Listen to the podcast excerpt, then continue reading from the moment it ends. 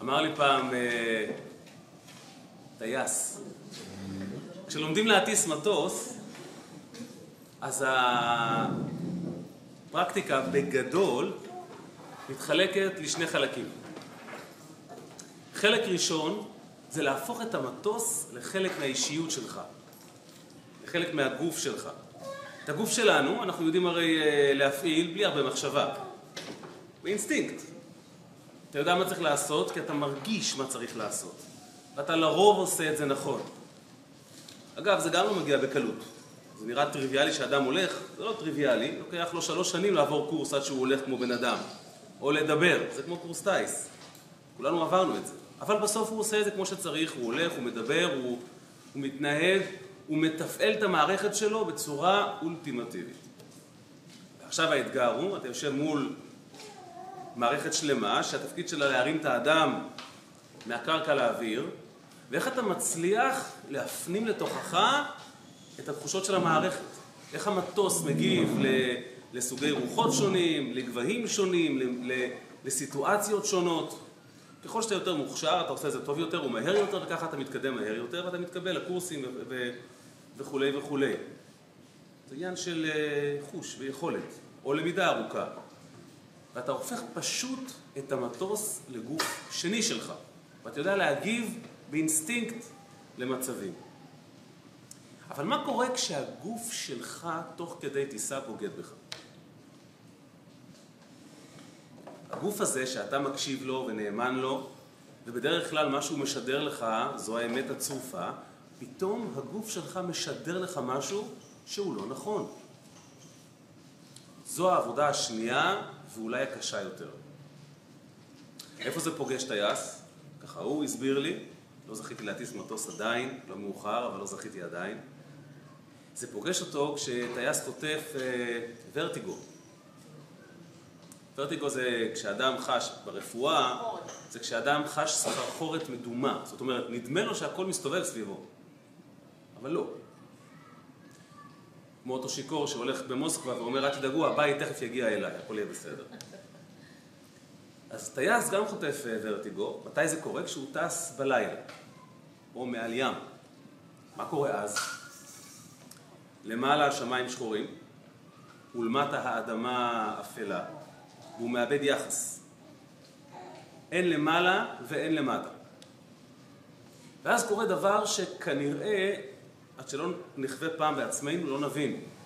פתאום הגוף שלו מאותת לו, הלו, אתה טס הפוך. אתה פשוט טס הפוך. תתיישר ומהר. וזו תחושה שהיא גופנית ממש. אתה ממש מרגיש, הגוף שלך פתאום מרגיש שהוא הפוך. כל הפרמטרים הפיזיים, הביולוגיים, מאותתים, אתה הפוך. מהר תתיישר. ופתאום נדמה לך שהנצנוצים האלה שמעליך, שהם למעשה הכוכבים, אתה משוכנע שהם בתים על פני הקרקע. ואתה רואה אותם ככה, אז אתה מסיק שאתה הפוך. והשאלה היא, אז מה אתה עושה? כי זה כבר הפוך על הפוך.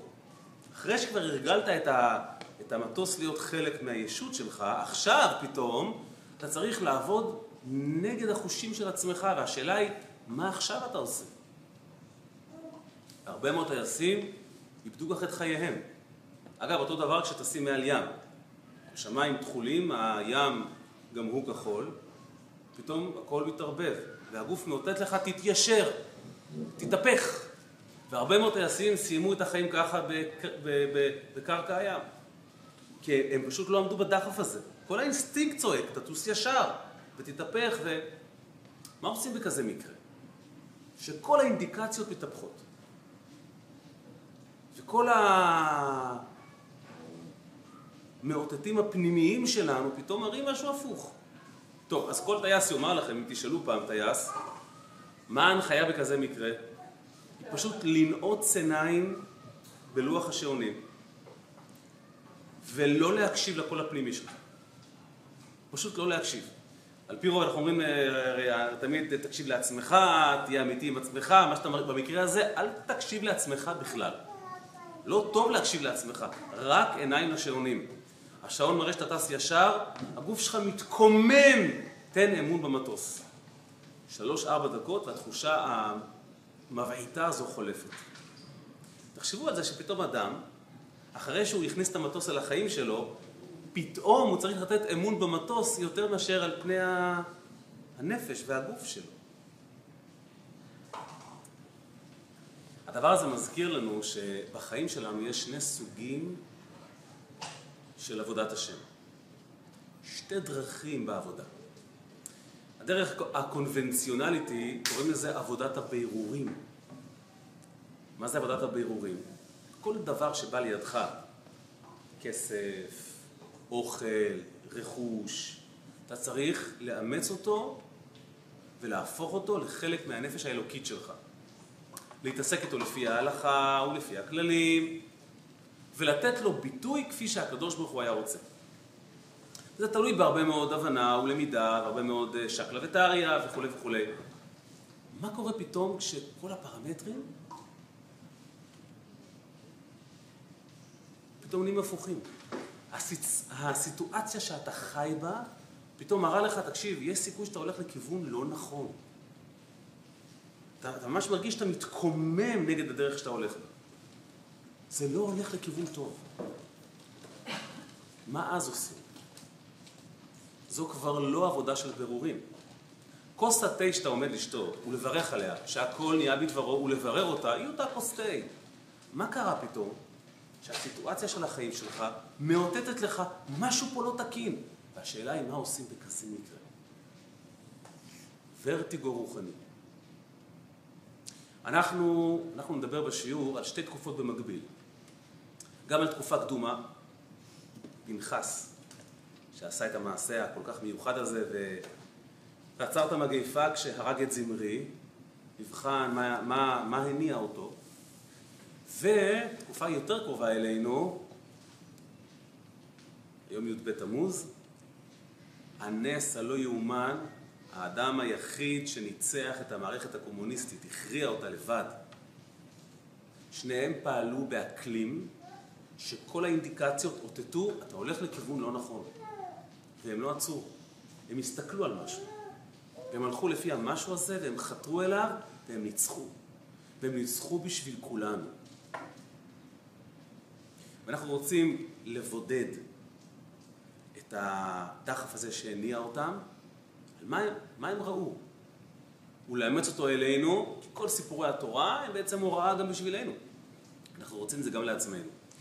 קודם כל, אם כבר דיברנו על התקופה של המאסר של הרבי הרייץ, עכשיו שנבין עד כמה התקופה הזו מטורפת.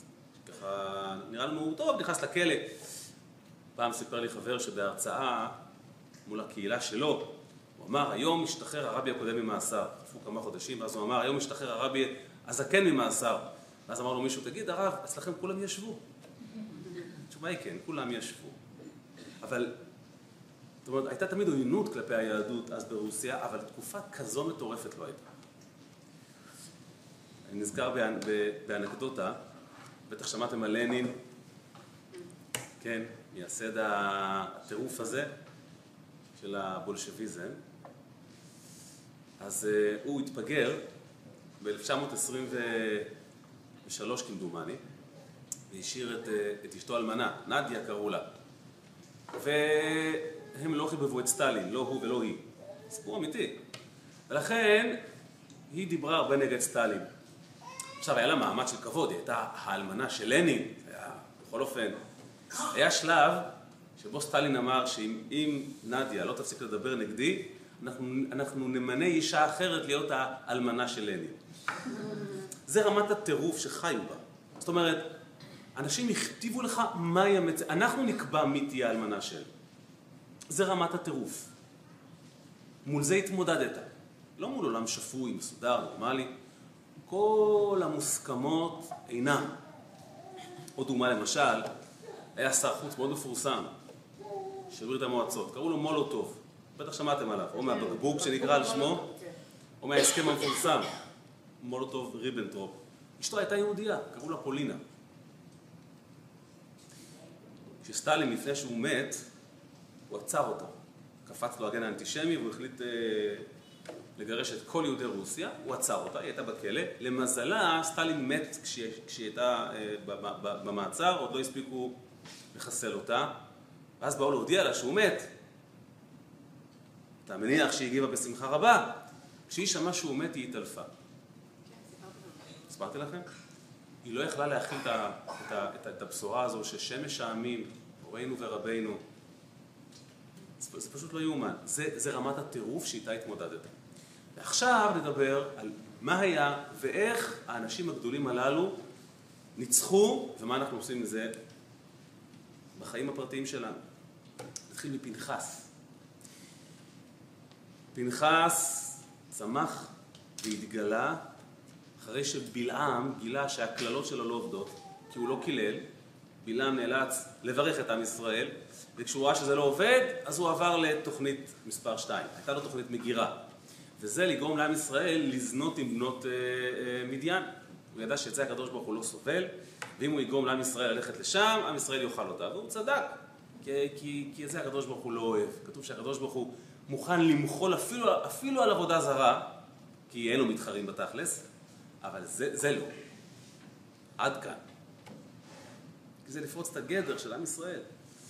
והחלו שם להתרועע עם, אה, עם בנות מדיין, ופרצה מגיפה.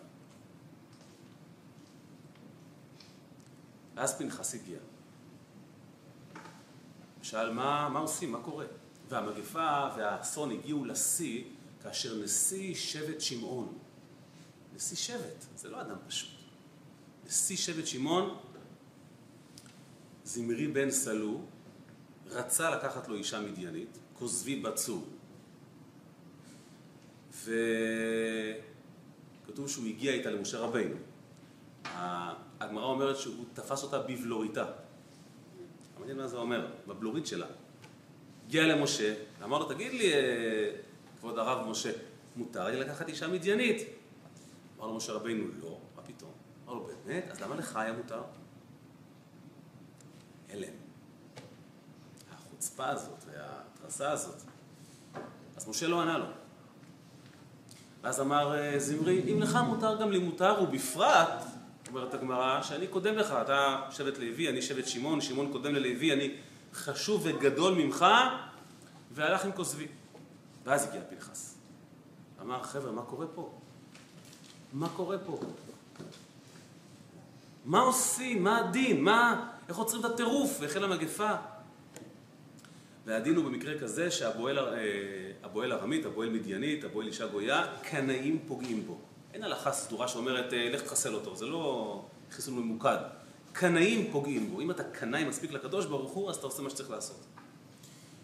ומשה, ומשה משה לא זכר את ההלכה הזו. הוא אמר לו, הרב, מה, מה, מה עושים? אנשים מתים, נשיא שבט שמעון. אז אמר לו, אבל הרב, אתה לימדת אותנו. קנאים פוגעים בו. אמר לו משה, אם אתה זוכר את ההלכה הזו, כנראה עליך המשימה לבצע אותה. הלך פנחס, לקח רומח בידו כתוב, הגיע לאוהל של זמרי וכוזבי, הוא עשה שם תרגיל הטעיה, הוא כאילו נשען על מקל כתוב, הוא, הוא לא הגיע עם, ה, עם הנשק חשוף, כי אחרת היו הורגים אותו בני שמעון, כי הם העריצו את הנשיא שלהם ושמרו עליו. הוא התגנב אל תוך האוהל וחיסל את שניהם. ופה הייתה שרשרת של ניסים, שהם לא עצרו אותו שהשבט לא הרג אותו וכולי וכולי וכולי, ונעצרה המגפה.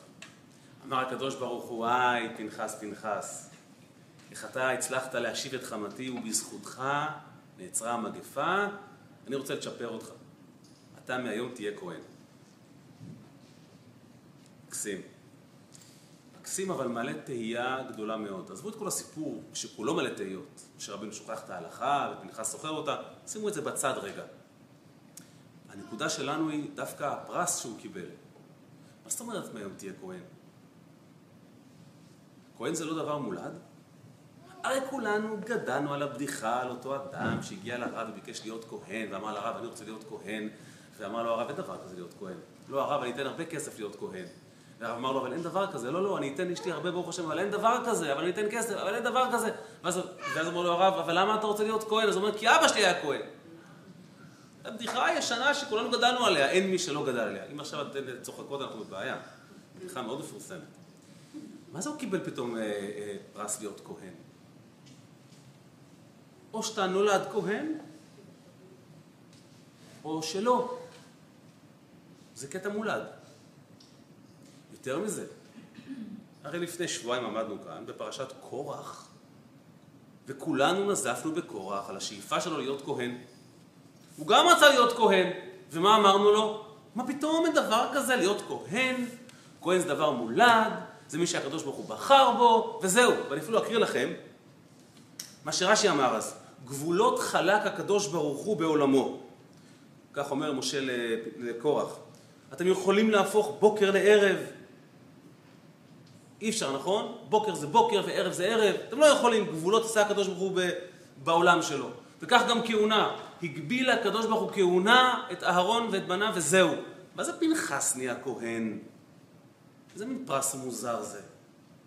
זה לא עובד ככה. אגב, באמת, למה, למה פנחס לא היה כהן? אם הוא פנחס בן אלעזר, בן אהרון הכהן, הוא לא אמור להיוולד כהן?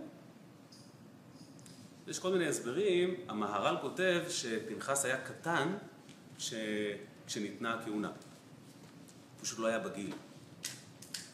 וכשהוא בגר, זה כבר לא היה אה, אפשרי להעניק לו את הכהונה, כי כהונה אפשר להעניק רק כשמקדשים, רק כשקידשו את המשכן.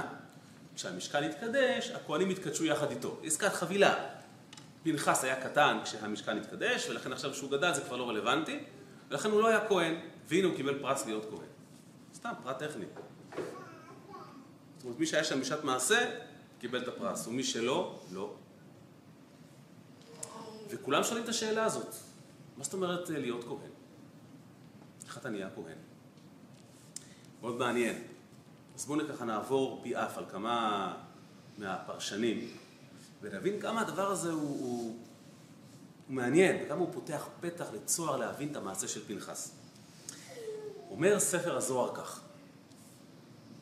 למה זכה פנחס לכהונה עכשיו? מה, מה, מה קרה? ו, ולמה עד היום לא? אומר הזוהר, גם קודם פנחס היה כהן.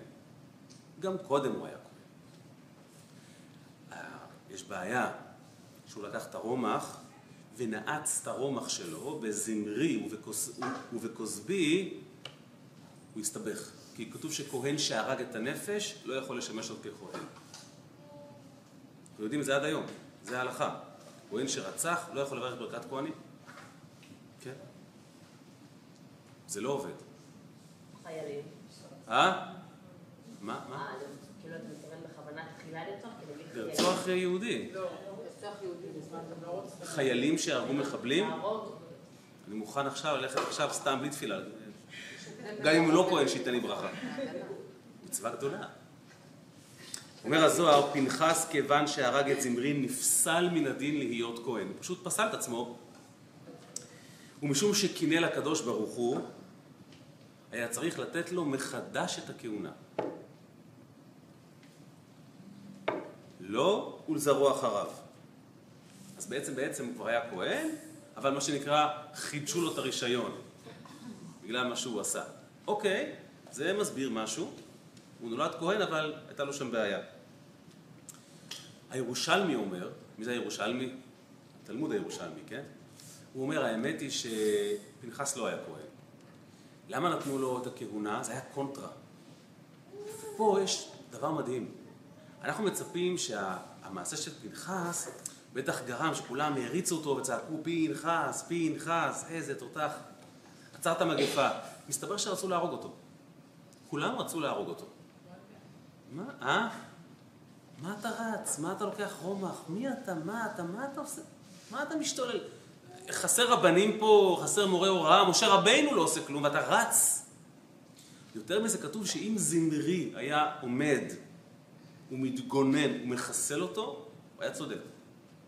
כי הבא להורגך השכם להורגו. זאת אומרת, פנחס עשה את המעשה הזה ולא קיבל שום קרדיט.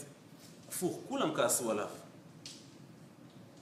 אהבו, עזבו, אה, אהבו את זמרי בן סלו, ולא אהבו את מה שעשה פנחס. ואז בא הקדוש ברוך הוא ואמר, אבל אני אוהב מה שהוא עשה, אני מאוד אוהב את מה שהוא עשה.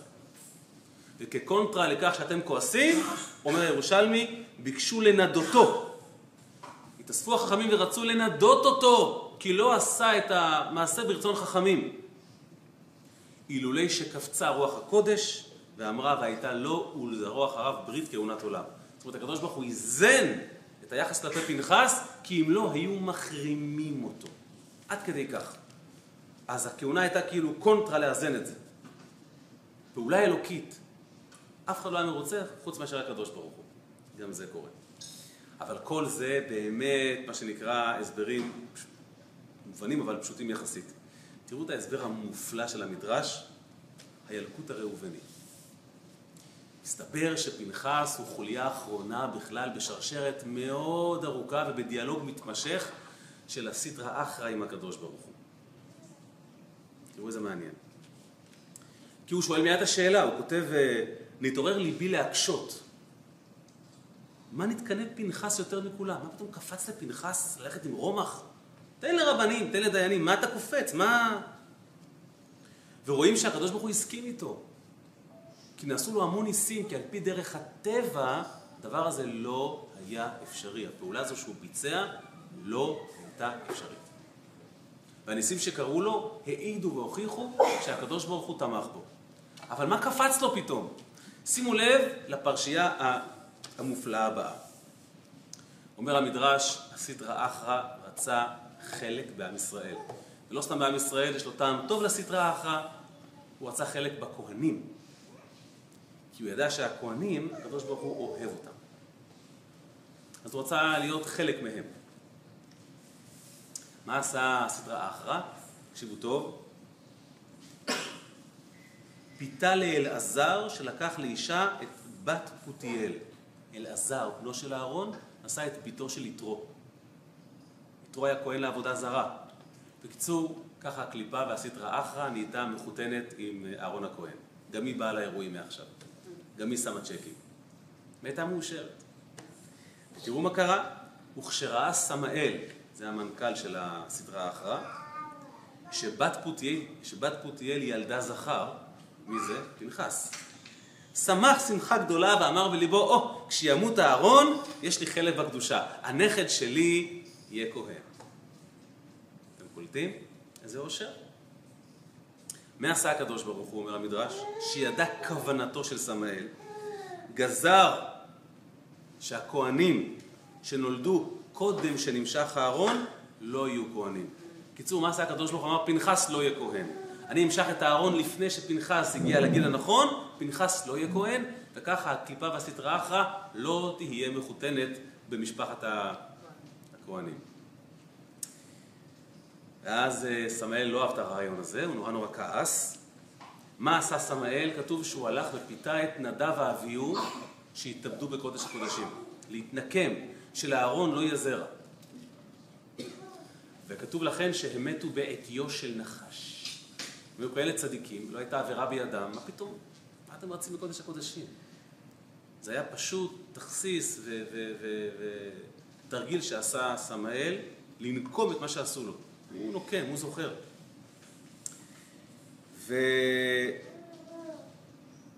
והקדוש ברוך הוא זכר את זה והחליט לנקום בו, אומר המדרש, על המעשה הזה שהוא עשה. איך? החליט לנקום בו על ידי פנחס. מה קרה? הלך סמאל, כתוב, וביקש והלחיץ ושיגע את השכל שפנחס יהיה כהן, הנכד שלו. אחרי שהוא עשה נזק ואחרי שהוא התנקם במה שעשו לו, ביקש, הוא ביקש, הוא ביקש, והטריד והטריף, וכל כך עמד לפני בית הדין, עד שהשיבו לו, בסדר, בסדר, פנחס יהיה כהן, הנכד שלך כביכול יהיה כהן. וכל כך שמח, הסטרא אחרא, תקשיבו טוב להתרחשות, הלך ונתן עצה לבלק שילך לבלעם, שיפקירו את בנות מדיין ליהודים. הלך סמל ואמר, חבר'ה, ניצחנו. קיבלתי חלק בעם ישראל. הוא הסכים שאנחנו נהיה חלק מהמשפחה. אז עכשיו אפשר שבנות מדיין, שזה העם שלי, יהיו חלק מעם ישראל. יאללה, תודיעו על אה, מה שנקרא אה, מסיבה. וככה בלעק הלך והביא את בלעם, שפיתה את בני ישראל לבוא אל בנות מדיין, הכל בגלל שרצה סמאל חלק בכל הנתח הזה של עם ישראל.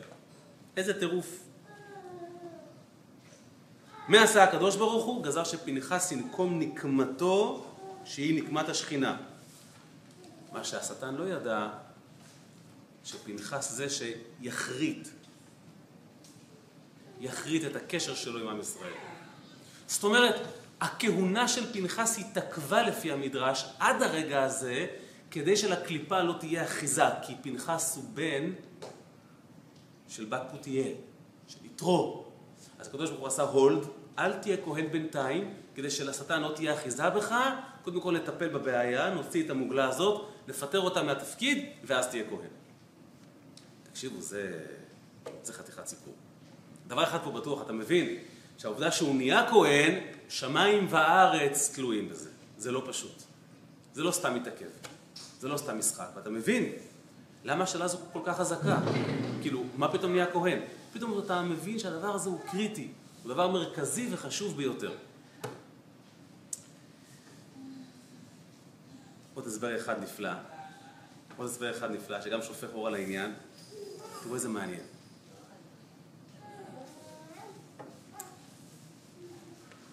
למה כעסו בני ישראל על פנחס? מה עצבן אותם? מה הרגיז אותם? אז הוא הרג את זמרי בן סלום, מה קרה?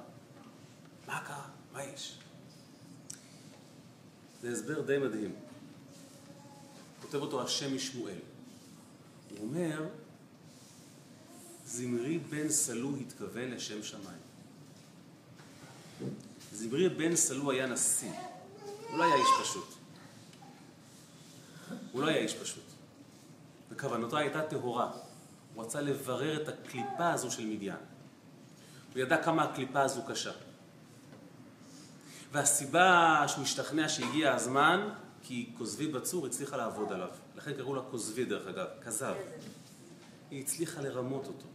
היא הצליחה, להצ... היא הצליחה להציג לו מצג שהיא באמת בעניין. והיא מוכנה להתברר ולהיות חלק מהעם, מהעם היהודי.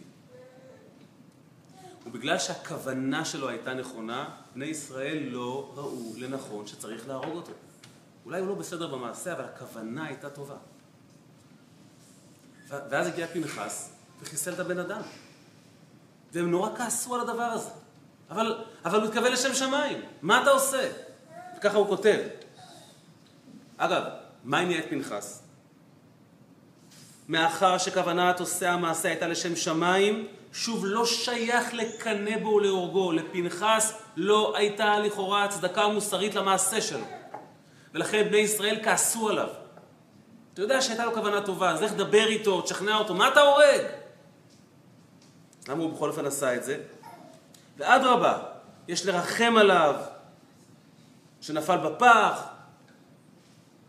ואף על פי כן, וזו הנקודה העמוקה, ואף על פי כן, באשר פנחס רואה שהנגף נוגף וכל ישראל בסכנה, לא השגיח על כל אלה, ומסר את נשמתו אפילו על מנת שיקרא רוצח. פנחס לא הלך כדי לקבל כהונה, ולא כדי לקבל מדליה, ואפילו לא בגלל מרוב אהבת השם. הנחת העבודה שלו הייתה שאחרי שהוא יחסל את זמרי, יחסלו אותו. והוא יאבד גם את עולם הזה שלו וגם את עולם הבא שלו. זה מסירות הנפש של פנחס, ככה הוא אומר. עשה מה שעשה בשביל להציל את ישראל. הוא ראה שהמגפה משתוללת, הוא אמר, לא אכפת לי מה אני אשיג, אבל תכף הם הולכים לאיבוד. וזה אני לא מוכן שיקרה. אני לא מבינה למה היה כן. קלה על העגל. איך, איך? למה היה קלה על העגל? של מי? בכלל לא, הפוך. הפוך. מה הוא הורג? לא הבנתי. מה זה הדברים האלה? הוא הורג משום שהוא ראה שבני ישראל מתים בהמוניהם בגלל זה. ואז הוא אמר, אם אני לא אעשה מעשה, כולם פה ימותו. והוא הלך לאבד את עצמו לחלוטין, הוא התאבד על זה. מאיפה הוא למד את זה? מאהרון הכהן. אהרון הכהן כתוב שעשה את העגל, הוא עשה בשביל לעכב את עם ישראל, הוא התערב במעשה, וכמעט איבד את עצמו לדעת. שורה תחתונה. שורה תחתונה. עדיין זה לא מוצדק. אם היו אומרים, אה, בוא נפסיק את הקורונה, נהרוג אותי. אז מישהו היה בא והורג אותי? כאילו... אנחנו לא צריכים להרוג אבל. אין שום סיבה להרוג אותך חלילה. פה כשרואים את המעשה ורואים את מי שעושה מעשה ורואים שהוא עושה נזק, זה בעיה. מבינה? מגלים אדם שמגלה את הסודות הכמוסים של ישראל האיראנים. ואי אפשר, לעצור? אי אפשר לעצור אותו, הוא חי באיראן. צודקת, היא אומרת שהוא לא היחיד אבל שעשה לא. אז מי אמר שאם למה יהרגו אותו אז? המגפה תיפסק? איך, איך, מה? הוא הרי לא היחיד, אז מי אמר שאם שהוא יהרגו אותו המגפה תיפסק? בגלל הדמות שלו. הרי המשיכו הרי לעשות אחר כך ש... הוא היה נשיא בית אב לשימונים. הוא היה נשיא, הוא היה הראש. כולם הלכו אחריו. ההיתר המוסרי שלהם היה בגלל שהוא עשה את זה. ברגע שהוא נהרג וזה הפסיק, אז כולם הפסיקו. והמגפה נעצרה. עובדה. הוא היה ראש. כן, כן. תראו איזה יופי. לא השגיח פנחס על שום דבר והפקיר עצמו עבור כלל ישראל ואפילו על מנת שיקרא רוצח ויאבד עולם הזה ויאבד עולם הבא ואפילו נשמתו למען הציל את עם ישראל מכליה חס ושלום ולכן זכה לדבר גבוה מהנשמה לקבל כהונה. סיכום אי אפשר להיות כהן אם לא נולדת כהן. זה פשוט בלתי אפשרי, זה לא עובד. אבל פנחס לא עבד לפי הקריטריונים. פנחס לא עבד לפי הספר. פנחס עבד הפוך מכל מה שהיה אמור להיות. הוא, הוא, הוא, הוא עבד הפוך ממה שהשכל האלוקי, ההיגיון הבריא היהודי הורה לו. ולמה הוא עשה את זה? הוא עשה את זה, אפשר לומר בזהירות, אפילו לא מתוך דאגה לקדוש ברוך הוא, מתוך דאגה לעם ישראל. ברור שבסוף זה הולך ביחד כמובן. הוא ידע שה, שהקדוש ברוך הוא יוכל להכיל כל חטא, אבל בני ישראל בדרך ילכו לאיבוד וימותו. ולכן הוא התאבד על זה. במילים אחרות, ברגע כזה כשאתה מגיע למצב שבו המציאות טופחת על פניך והחיים מציגים לך מצג אחר מאשר אתה ציפית שיקרה, לפי התורה, לפי ההלכה. מה נדרש ממך?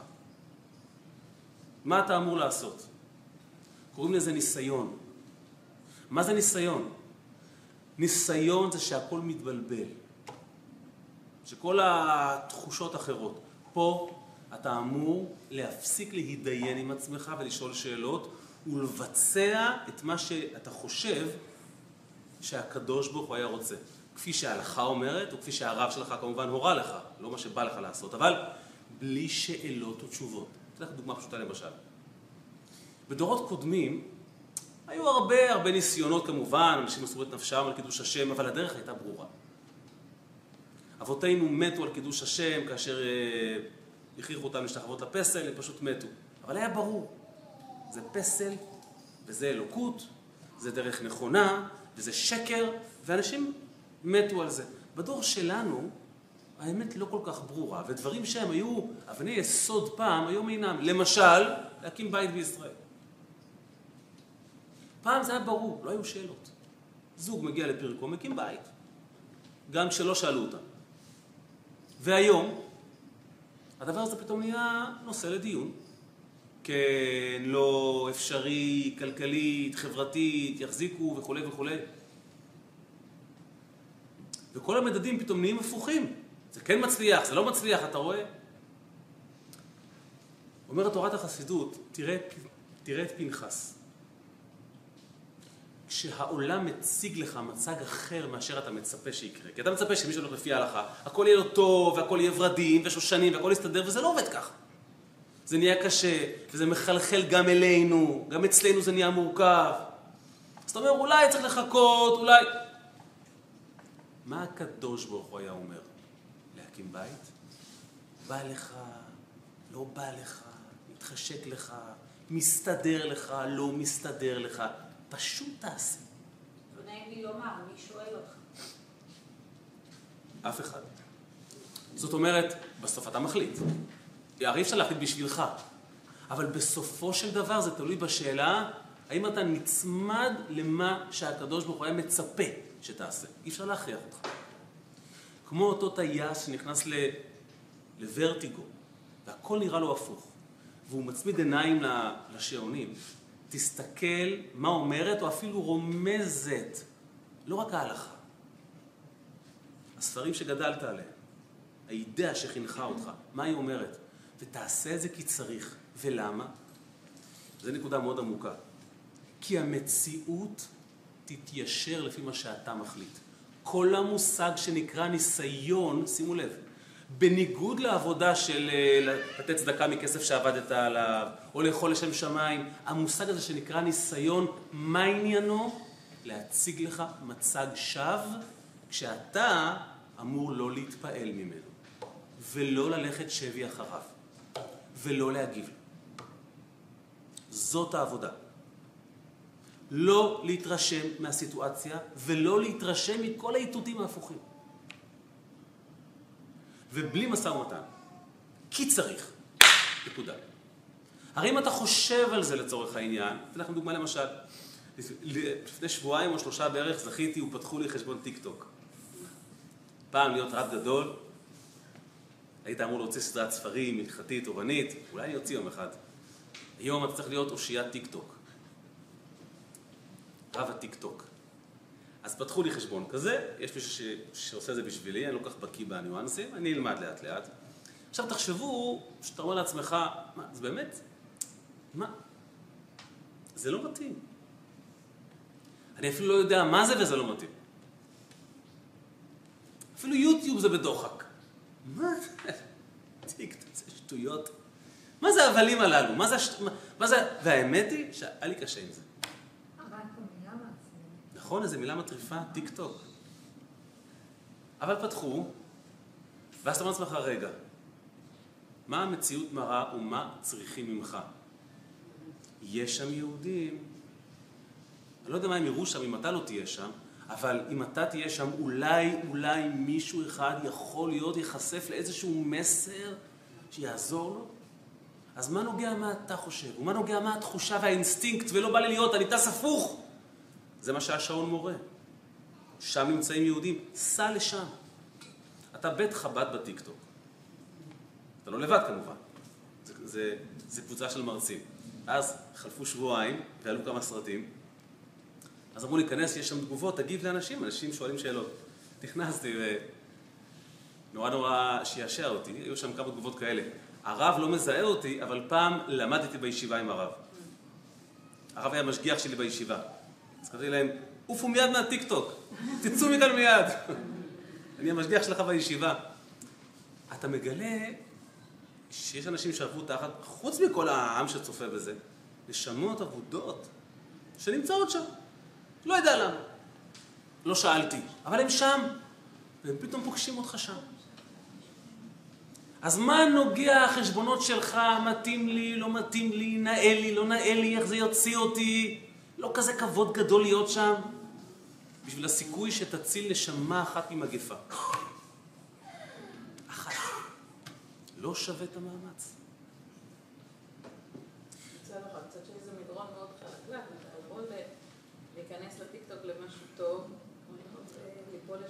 כוכבית, אין בהמלצה, אין בדברים המלצה להיות בטיקטוק, אל תהיו שם. אני לא מעלה שום דבר, מעלים לי. אני לא מעלה, אבל השאלה היא באמת מי אתה. ברור, אדם במעמדך, כמרצה, שמה שנקרא מפוזר על פני הרשת, זה משהו אחר. סתם להיות שם, באמת לא צריכים. זה בדיוק אותו דבר כמו, כמו לפתוח בית חב"ד ב, ב. בשכונה לא דתית. אה? זה הרבה הרבה יותר עמוק מלפתוח בית חב"ד. ממש להיכנס לעומק, כן. עומק, עומק, עומק. ממש עומק. להיכנס, אני מסכים איתך, ממש זה כמו להיכנס. לפתוח בית חב"ד בתוך אה, בטיקטוק. לא, יש לזה-. לא, כשתראי. אוקיי, נקודה יפה. כשאתה נכנס לדיסקוטק, כן, שנות ה-70, כשאתה נכנס למה שלא, כן, למסבע במערבון הפרוע, כשאתה נכנס פנימה, אתה, אתה בשטח שלהם. פה אתה בעל הבית, אתה לא בפנים, באמת. אתה שולח סרטון, זה לא אתה שם. לא, אבל זה בעצם, תלוקח. השאלה לפנחס, הוא בעצם עשה דבר שעל פניו לעשות, כי צריך, כי לא משנה מה חושבים עליך והכל. אבל אם הוא לא היה פנחס, לאן זה היה מדרדר אותו? נכון. אה, רצו חכמי ישראל לנדות. אותו. מי גיבה אותו? משה רבינו. פנחס לא הלך לבד. משה רבינו אמר לו ללכת. ברור. שיהיה ברור. לא עושים מה שבא לי, אין דבר כזה כמובן. ודאי, לא לבד. ודאי, ודאי. לא לבד. צריך להיות מה שנקרא בהדרכה, אין ספק בכלל. אבל רצו חכמי ישראל לנדות אותו. מה אתה עושה שם? מה אתה... לאיפה קפצת? נכון, זה לא לכל אחד, אני מסכים, זה, זה, זה, זה, זה, זה תלוי תפקיד, זה מזכיר לי. היה פעם משגיח כשרות, לא חב"דניק, שהגיע להונג קונג לצורך עבודתו. והוא תכנן לחזור הביתה לפורים. ופורים התקרב, והטיסה שלו התבטלה, נדחתה, אתם יודעים טיסות. אז הוא פנה בבהלה לשליח הראשי של אסיה, הרב ארצן קוראים לו. אמרו לו, הרב, יש לך קשרים באל על, כי יש לו קשרים טובים. אתה, מוכרח לסדר לי מקום בטיסה, טיסה כלשהי לפני פורים, לחזור הביתה. אמר לו הרב ארצן, תגיד לי, יש לך מגילה? הוא כן, הבאתי למקרה חירום. אז גם אם תשיג טיסה, אני אבטל לך אותה. יש לך מגילה בהונג קונג? צא לרחוב, תאסוף יהודים. תקרא להם מגילה. אחרי פורים תטוס הביתה. זאת אומרת, אתה רוצה... צריכים אותך פה עם מגילה. נכון, זה לא האווירה הביתית, זה לא, ה... זה לא הפורים הביתי שאתה רגיל, אבל פה זקוקים לך.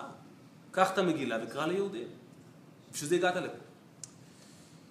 כשאתה מרגיש שהעסק לא מסתדר כמו שאתה ציפית, בעולם הרוחני שלך, בעולם הפנימי שלך, בזוגיות שלך, תמיד תמיד תזכור, תנעץ עיניים בנקודה שבה משה רבינו הנחה אותך, ואל תשאל שאלות.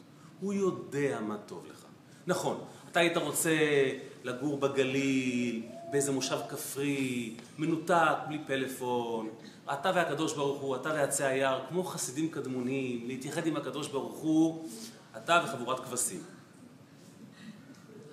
אבל הוא ביקש וציפה שתגור בשכונה לא דתית, ושם תצא לרחוב, ותאסוף יהודים ותשפיע עליהם. ואתה מרגיש, אבל, אבל, אבל לוקחים לי את עולם הבא שלי. לוקחים לי את עולם הבא שלי. זה נגד כל ה... זה נגד החושים שעליהם התחנכתי, זה, זה נגד האינסטינקט הכי בסיסי של יהודי. משה רבנו יודע את זה. משה רבנו יודע את זה, עיניים לשעון, לאיפה שהוא לוקח אותך, תלך איתו. כשזה מגיע לניסיון, אין לך את הפריבילגיה להידיין בכלל. תעשה מה שהוא אמר לך. וזה מה שעשה פנחס.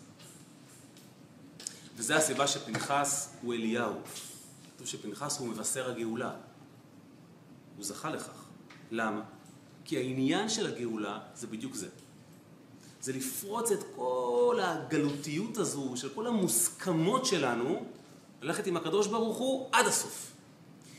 והדבר הזה קשור ממש למה שאנחנו היום חוגגים, את י"ב תמוז, שהרבי הקודם עשה מעשה שאין לו שום מקום על פי שכל, גם, גם, גם לא על פי ההלכה.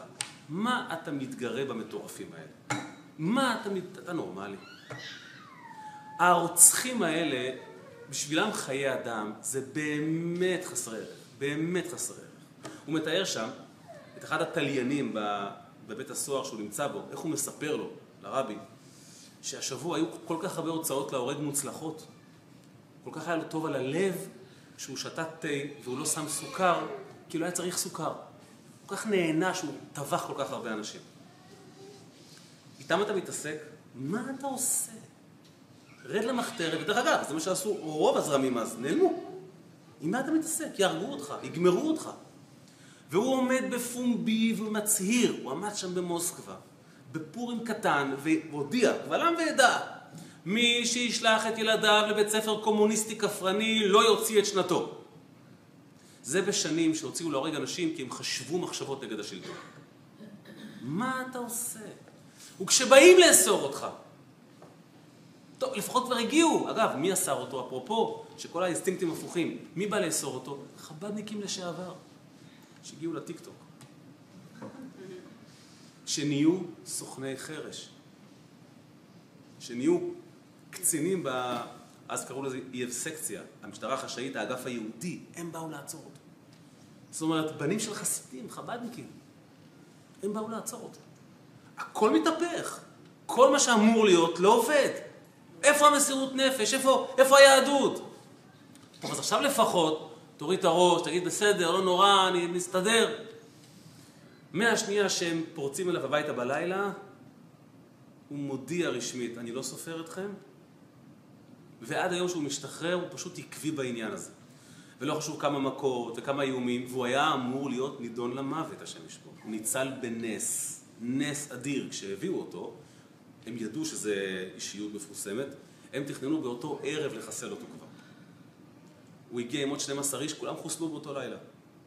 כשהוא נכנס פנימה לתוך בית הסוהר, היה רגע אחד של חוסר הבנה, שהוא פתאום, כשהוא הלך איתם, הוא פתאום נכנס לאיזה דלת צדדית, כאילו בטעות. פתאום נעלם להם. לחצי שעה, שעה. בזמן הזה היה חלון זמן שבו מאחורה הפעילו קשרים והצליחו לגרום לכך שידחו את, את, ה, את הגזר דין בכמה שעות וכבר נפתח פתח להם. שום סיכוי אנושי. נס מטורף. טוב, עכשיו לפחות. תתמזג, תוריד את הראש.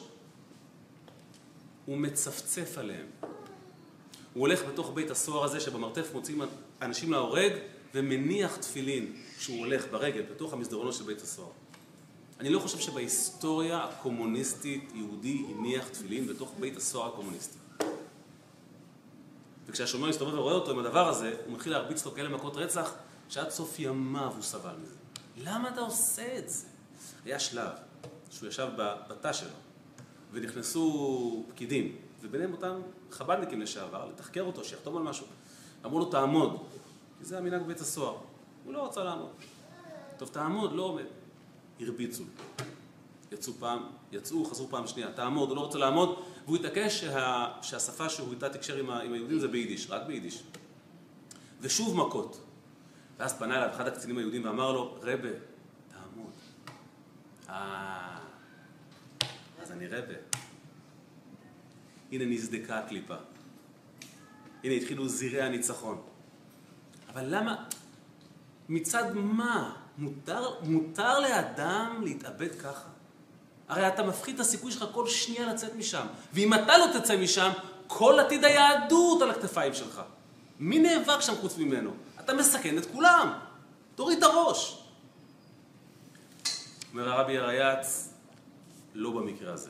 וזה באמת שווה את זה, לעבור את כל זה בשביל לשבור את זה.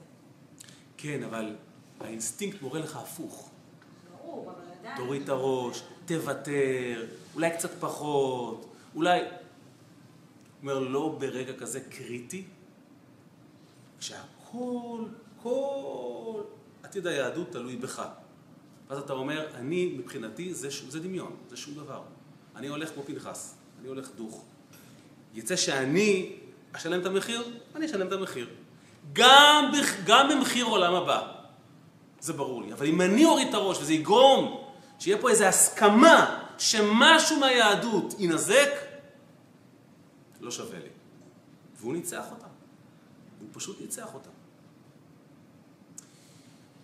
זאת אומרת, שאנחנו היום בדור שלנו נתקלים בכאלה סיטואציות כל הזמן, כשכל מוזגי הבסיס והיסוד שלנו מתערערים, והכל עולה, והכל עולה לדיון, ויש קשיים.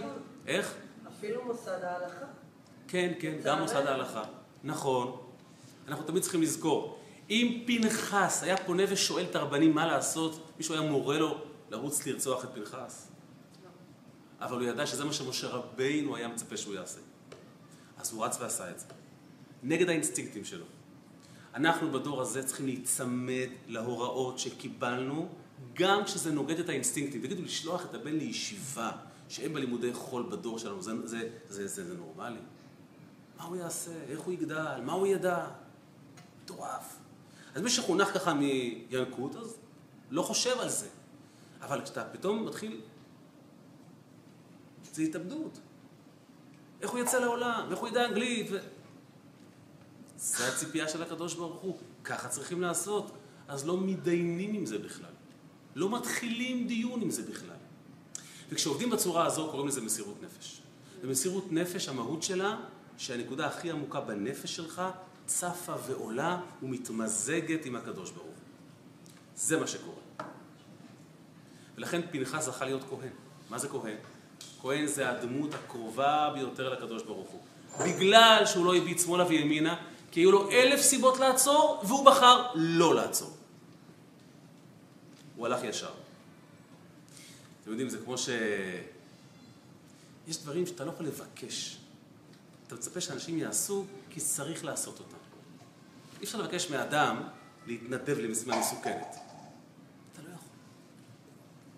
אם אף אחד לא יתנדב, אף אחד לא יעשה את זה. מישהו בסוף צריך להתנדב. זה נורא מעניין. בשנים הראשונות הרבי ביקש, ביקש מחסידים שיצאו למרוקו, שיצאו לאירופה.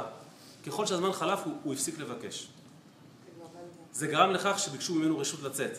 אחרי זה גם זה הפסיק. פשוט יוצאים. מתוך הנחה ש... מה אתה יוצא?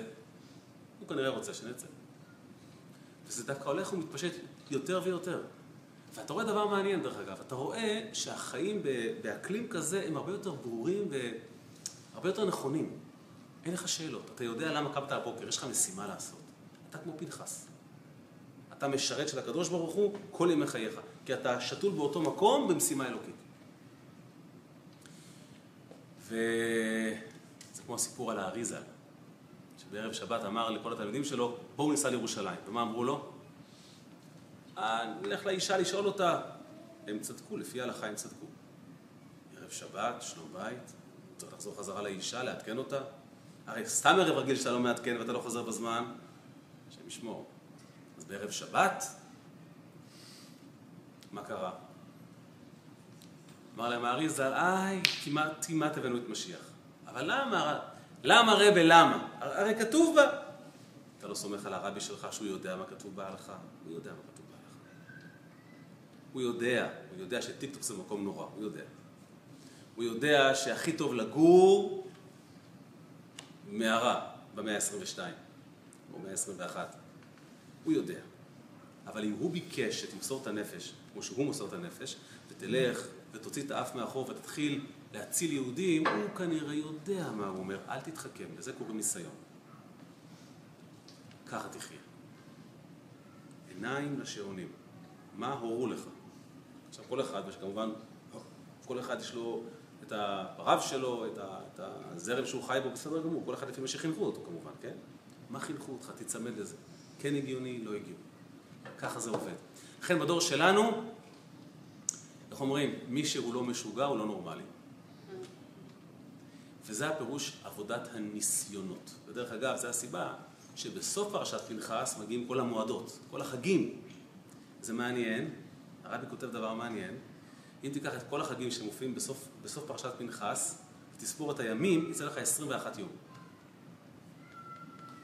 ואנחנו תמיד קוראים את פנחס ממש ערב בין המיצרים. וכמה, וכמה הם ימי בין המיצרים? 21 יום, שלוש השבועות. כי כל המטרה היא של כל הירידה הזו בין המיצרים האלה והבלבול הנורא הזה והחורבן הזה, היא להביא לזמן של חגים ומועדים. שכל העצום וכל האבל וכל הבכי הזה יהפוך ל- לששון ושמחה. אבל איך זה יעשה? איך זה יעשה? אל תתבלבל, אל תיתן לאינסטינקטים להוביל אותך. זאת אומרת, למדת הלכה, למדת את הגמרא, הכל טוב ויפה. כשמגיע רגע של משימה לבצע, מה משה רבינו היה מצפה שתעשה? היה פעם חסיד שאמר, אני לא שותה כוס מים בלי אישור מהרבי. אמרו לו, איך? כל פעם אתה שולח מכתב, טלגרף, טלפון, אז הוא אמר, לא, אני פשוט עוצר וחושב, הוא היה רוצה שאני אעשה את זה? אז אני עושה את זה. מבצעים את זה בדור של היום, עם כל הניסיונות של הדור של המתירנות והטכנולוגיה וכל... איך, מה אתה אומר לילדים? כאילו, זה לא היה פעם. פעם לא היה, אז לא, כאילו, לא היה את הדברים האלה, אז לא... אבל היום שיש את כל המתירנות הזו והטכנולוגיה, מה אתה אומר לילד? ההיגיון אומר לא, אבל כאילו שזה... כל עוד הוא כאילו- ברשותך, למשל, הוא יעשה מה שאתה אומר לו, כי אתה אומר לו. הוא לא יחזיק פלאפון חכם עד גיל שאתה תרשה לו, עד שהוא עוזב את הבית, כי אתה מחליט בשבילו. אתה קובע לו מה הסדר. גם אם כולם יש להם, וזה אתה אומר לילד שלך, תראי, אם אתה גודל אותו, אם, אם, הוא, אם, הוא, אם הוא גודל בסביבה של, שלכולם יש, השאלה היא למה הוא שם. זה חבל. כי קשה להפריד אותו מכולם. בתכלס לכולם יש היום. באמת.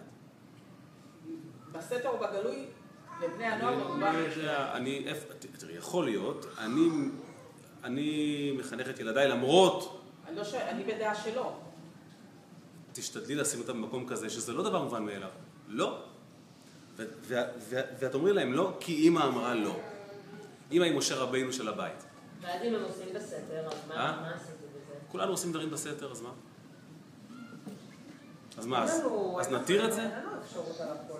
נכון, נכון. לפחות שידע שרשמית זה אסור. התכנים. טוב, אז תזכרו, תזכרו.